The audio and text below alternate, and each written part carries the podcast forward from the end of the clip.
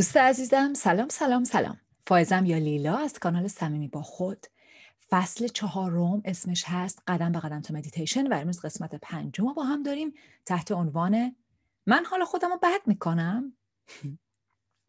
دلیل اینکه انقدر دارم از dynamic ما با احساساتمون با افکارمون حرف می‌زنم اینه که می‌خوام قبل از اینکه سراغ مدیتیشن بریم تو این dynamic رو دستت بیاد.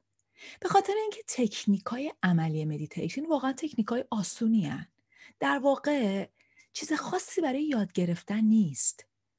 ولی اون چیزی که مدیتیشن رو سخت می‌کنه اینه که ما ادراک اشتباهی از نحوهی که افکار کار می‌کنن داریم. برای همین زور اضافی می‌زنیم. برای همین اون جایی که در واقع باید زور نزنیم زور می‌زنیم چیزها رو بدتر می‌کنیم. برای همین من می‌خوام خیالم جمع باشه که تو خیلی خوب ببینی افکار و احساسات چجوری کار می‌کنن. خصوصا این موجود زیرک به اسم ذهن منفی. یا یه اسم دیگه که براش گذاشتم بهش میگم ویروس ذهن. یا یه مثال خیلی خوبش که توی پینوکیو همون دیدیم گربه نرو روباه مکار. در واقع اینا آتیش بیار محلن. یعنی یه آتیشی درست شده یه آتیشی بوده. اینو مهمه که بفهمیم که یه چیزی در درون ما یه جایی زخمی بوده. ولی بعد این موجود با یه نقاب دوست میاد و میگه آخ بذار من کمکت کنم. ولی در نهایت یه قصد و هدف دیگه ای داره. قبلا هم گفتم ویروس ها در حالت فیزیکیشون هدفشون اینه که کاری بکنن که از طرف میزبان براشون غذا تولید بشه یا پروتئین هاشون تولید بشه. در دنیای روانی و انرژی گفتم می‌تونیم این فرض رو بکنیم که ویروس می‌خواد که ما یک احساس خاصی رو تولید بکنیم و اون در واقع باعث تغذیهشه. و دفعه قبلم گفتم گفتم که وقتی ما میشینیم فکر می‌کنیم وقتی از آدمایی که هی میرن تو کلشون و هی فکر رو خیال می‌کنن می‌پرسی همیشه آخرش فکرامون به اینجا می‌رسه که احساس ناامنی، شرم، ترس، عذاب وجدان و یه جورایی احساسای بدبختی و بیارزشی به همون دست میده. تا حالا چقدر از آدمو شنیده که بگن من هر وقت فکر رو خیال می‌کنم یهو فکرام میره به سمت چیزای خیلی خوب باید فکرامو کنترل کنم اونجا نره.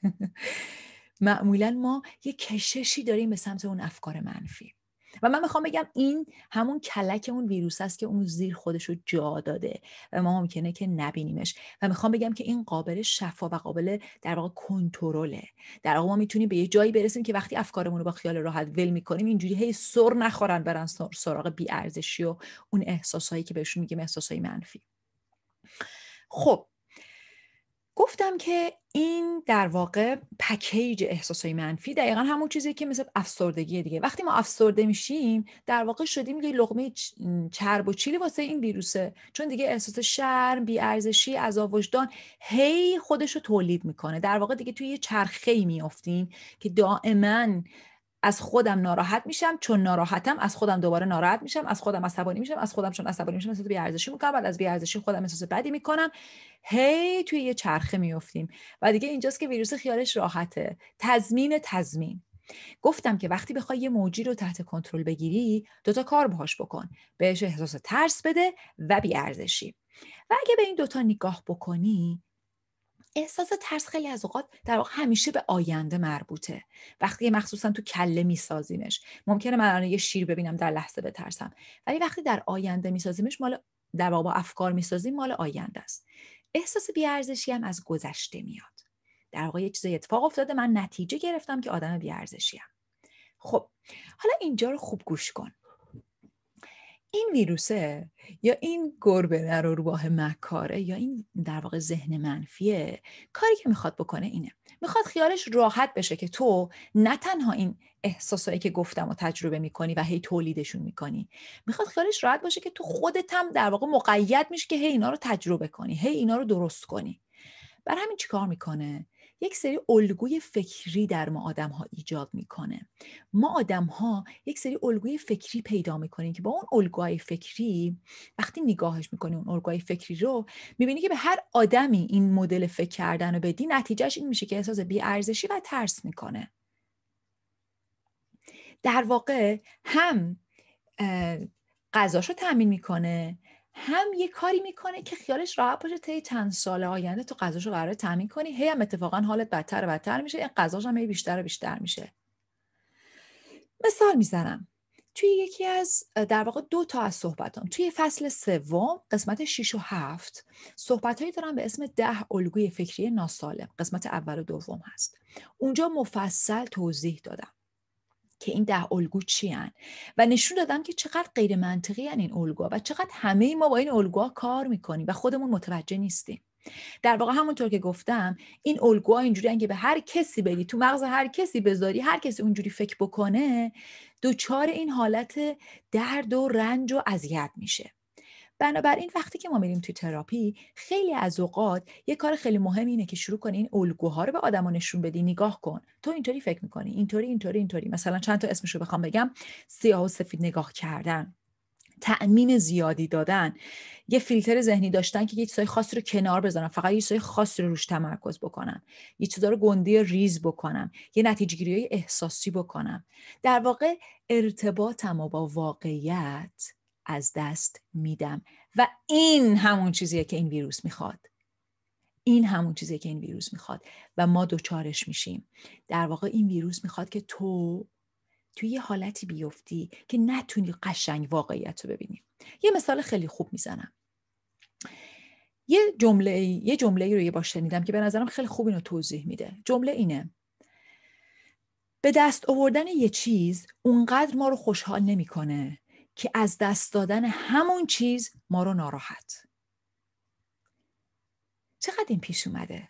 که یه عالمه نعمت و خوبی و خوشی دور برت هست.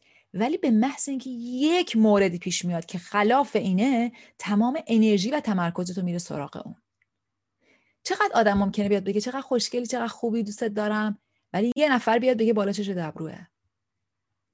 ما یک جوری فکر می‌کنیم خیلی از اوقات که انرژیمون رو میدیم به اون چیزی که حالمون رو بد می‌کنه. و این تقصیر من و تو نیست. این الگوهای فکریه که خیلی در ما نهادینه شده و در خیلی از موارد از پدر و مادرمون یاد گرفتیم. در واقع این روشیه که این ویروس خودش رو توی نسل ها هم گسترش میده. این الگوهای فکری های گسترش پیدا می‌کنه و با اون الگوها و رفتارهایی که از اون پدر و مادر و در واقع مدرسه جامعه دریافت می‌کنیم این احساس بیارزشی و ترس در ما نهادی نمیشه شاید یکی از دلایلی که وقتی ما کوچولیم حالمون خوبه. بعد هرچی بزرگتر میشیم انگار یه چیزی هی درونمون می‌رسه. یه چیزی هی خودشو باز می‌کنه. انگار اون الگوهای فکری هی خودشونو باز و بازتر می‌کنن. این ترس و بیارزشیام هی زیاد و زیادتر میشه. در واقع اتفاقی که میافته اینه که ما گیر میافتیم. نه پس داریم نه پیش. یه جایی گیر میافتیم. و این دقیقا همون حالت افسردگی و گیر افتادنه که در واقع شروع می‌کنیم تغذیه کردن اون ویروسه. و ایگو یا نفس گفتم اون چیزی نیستش که لزوما تو خودتو زیاد و زیادی خوب ببینی خودتو زیادی بالا ببینی. بلکه اصل ماجرای ایگو اینه که تو یک باوری پیدا کردی از اون گربه نرو رو با مکار که بهت گفتن ای وای یه ایرادی بذار من درستش کنم. بیا کمکت کنیم. بعد هی بدترت می‌کنن. و نگاه کن انقدر زیرکن. این در واقع سیستمی که کار می‌کنه انقدر زیرکه که با اون نقابی که میاد جلو خیلی از جاها ما تشخیص نمیدیم که این دوست نیست. و, بل و در واقع نیازها و هدفهای غیر از خیر ما داره. در جهت خیر ما کار نمی‌کنه. به خود داستان پینوکیو نگاه کن. چند بار پینوکیو از اینا ضربه خورد تا آخر تونست بذارتشون کنار. ذهنم همینطوره. بارها میاد جلو. تو رو می‌ذاره توی یک بنبستی که خودت هم نمی‌فهمی چجوری و بهت میگه وای چقدر و اوضاع خرابه. چرا اینجوری کار می‌کنی؟ اگه بری راست بهت میگه چرا رفتی راست. من که بهت گفتم. اگه بری چپ بهت میگه چه کار مسخره بود کردی؟ دلش می‌خواد تو گیر بیفتی و مشکل اینه که ما نمی‌بینیم مشکل از کجاست. ما تمام اینا رو معنی که بهش میدیم اینه که یه چیزی با من مشکل داره. من یه ایرادی دارم. نمی‌بینی مشکل اصلی از اون الگوهای فکری و اون ویروس است. نه از من. و برای همینه که تو این دایره گیر میافتیم و ازش راه خروجی نداریم. و برای همینه که من دارم انقدر اینا تاکید می‌کنم. قبل از اینکه بری سراغ مدیتیشن باید بتونی اینو ببینی. باید ببینی که یک چیزی هست که خود واقعی تو نیست. و خود واقعی تو می‌تونه فراتر بره از تمام اون افکار و می‌تونی خود واقعی تو پیدا بکنی توی مدیتیشن و در واقع تمام قسمتات رو کنار هم بذاری. اگه مدیتیشن رو بتونی انجام بدی. ولی قبلش لازمه که از جنگیدن با این افکار دست برداری. حالا در مورد اینا بیشتر میگم. خلاصه این که این الگوها دلیل اینه که ما خیلی از اوقات یه سری رفتارا رو تکرار می‌کنیم.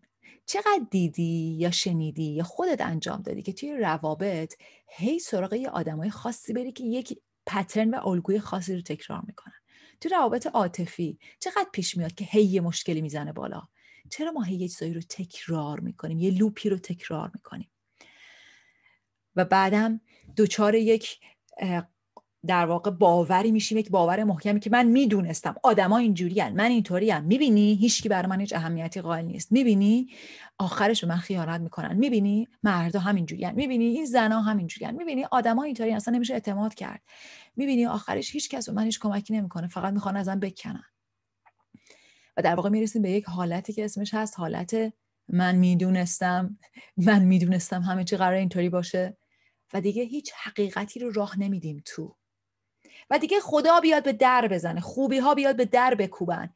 ما نمیبینیمشون. راه نمیدیمشون. داخل. ازت می‌خوام برای دفعه بعد هم این در واقع دوتا اپیزود ده الگوی فکری ناسالم رو از فصل سوم گوش بکنی که می‌تونی هم تو تلگرام پیداشون بکنی هم تو اینستاگرام و هم توی یوتیوب. و در پادکست هم همینطور. و همین که می‌خوام ازت که با خودت یه تمرینی رو انجام بدی. این تمرین رو لازم نیست بنویسی بلکه می‌خوام عملی انجامش بدی. هر باری که احساس کردی حالت بده یه چیزی درونت داره میجنگه یه احساس حال بدی داری. هر کدوم از این احساسای ناامنی از وجدان بیارزشی ترس بدبختی و شرم اومد سراغت. همون لحظه یه نفسی بکش از خود بپرس الان واقعا چیزی اتفاق افتاده یا من دارم حال خودم بد می‌کنم؟ الان آیا واقعا مثلا من دچار مشکل پولیم یا اینکه دارم فکر و خیال می‌کنم برای سالهای آینده و یهو حال خودم بد می‌کنم؟ می‌خوام به این سوال جواب بدی. یه صحبتی داشتم توی فصل دوم به اسم سینمای ذهنی سارا. و اونجا خیلی خوب مثالای عملی زدم از اینکه چطوری ما خودمون سناریو می‌سازیم. من ازت می‌خوام که به این فکر بکنی. هر بار که یه چیزی پیش میاد الان من دارم به این فکر می‌کنم من دارم اینو با افکارم می‌سازم یا واقعا این حقیقت واقعیتی که داره اتفاق میافته؟ و این اولین قدمه برای باز کردن و شل کردن این زنجیر در واقع افکار منفی. و ازت می‌خوام اگه نتیجه این بود که من خودم دارم حال خودم بد می‌کنم بلند اینو بگی. الان من خودم دارم حال خودم رو بد می‌کنم. الان من خودم دارم حال خودم رو بد می‌کنم. الان خودم دارم حال خودم رو بد می‌کنم.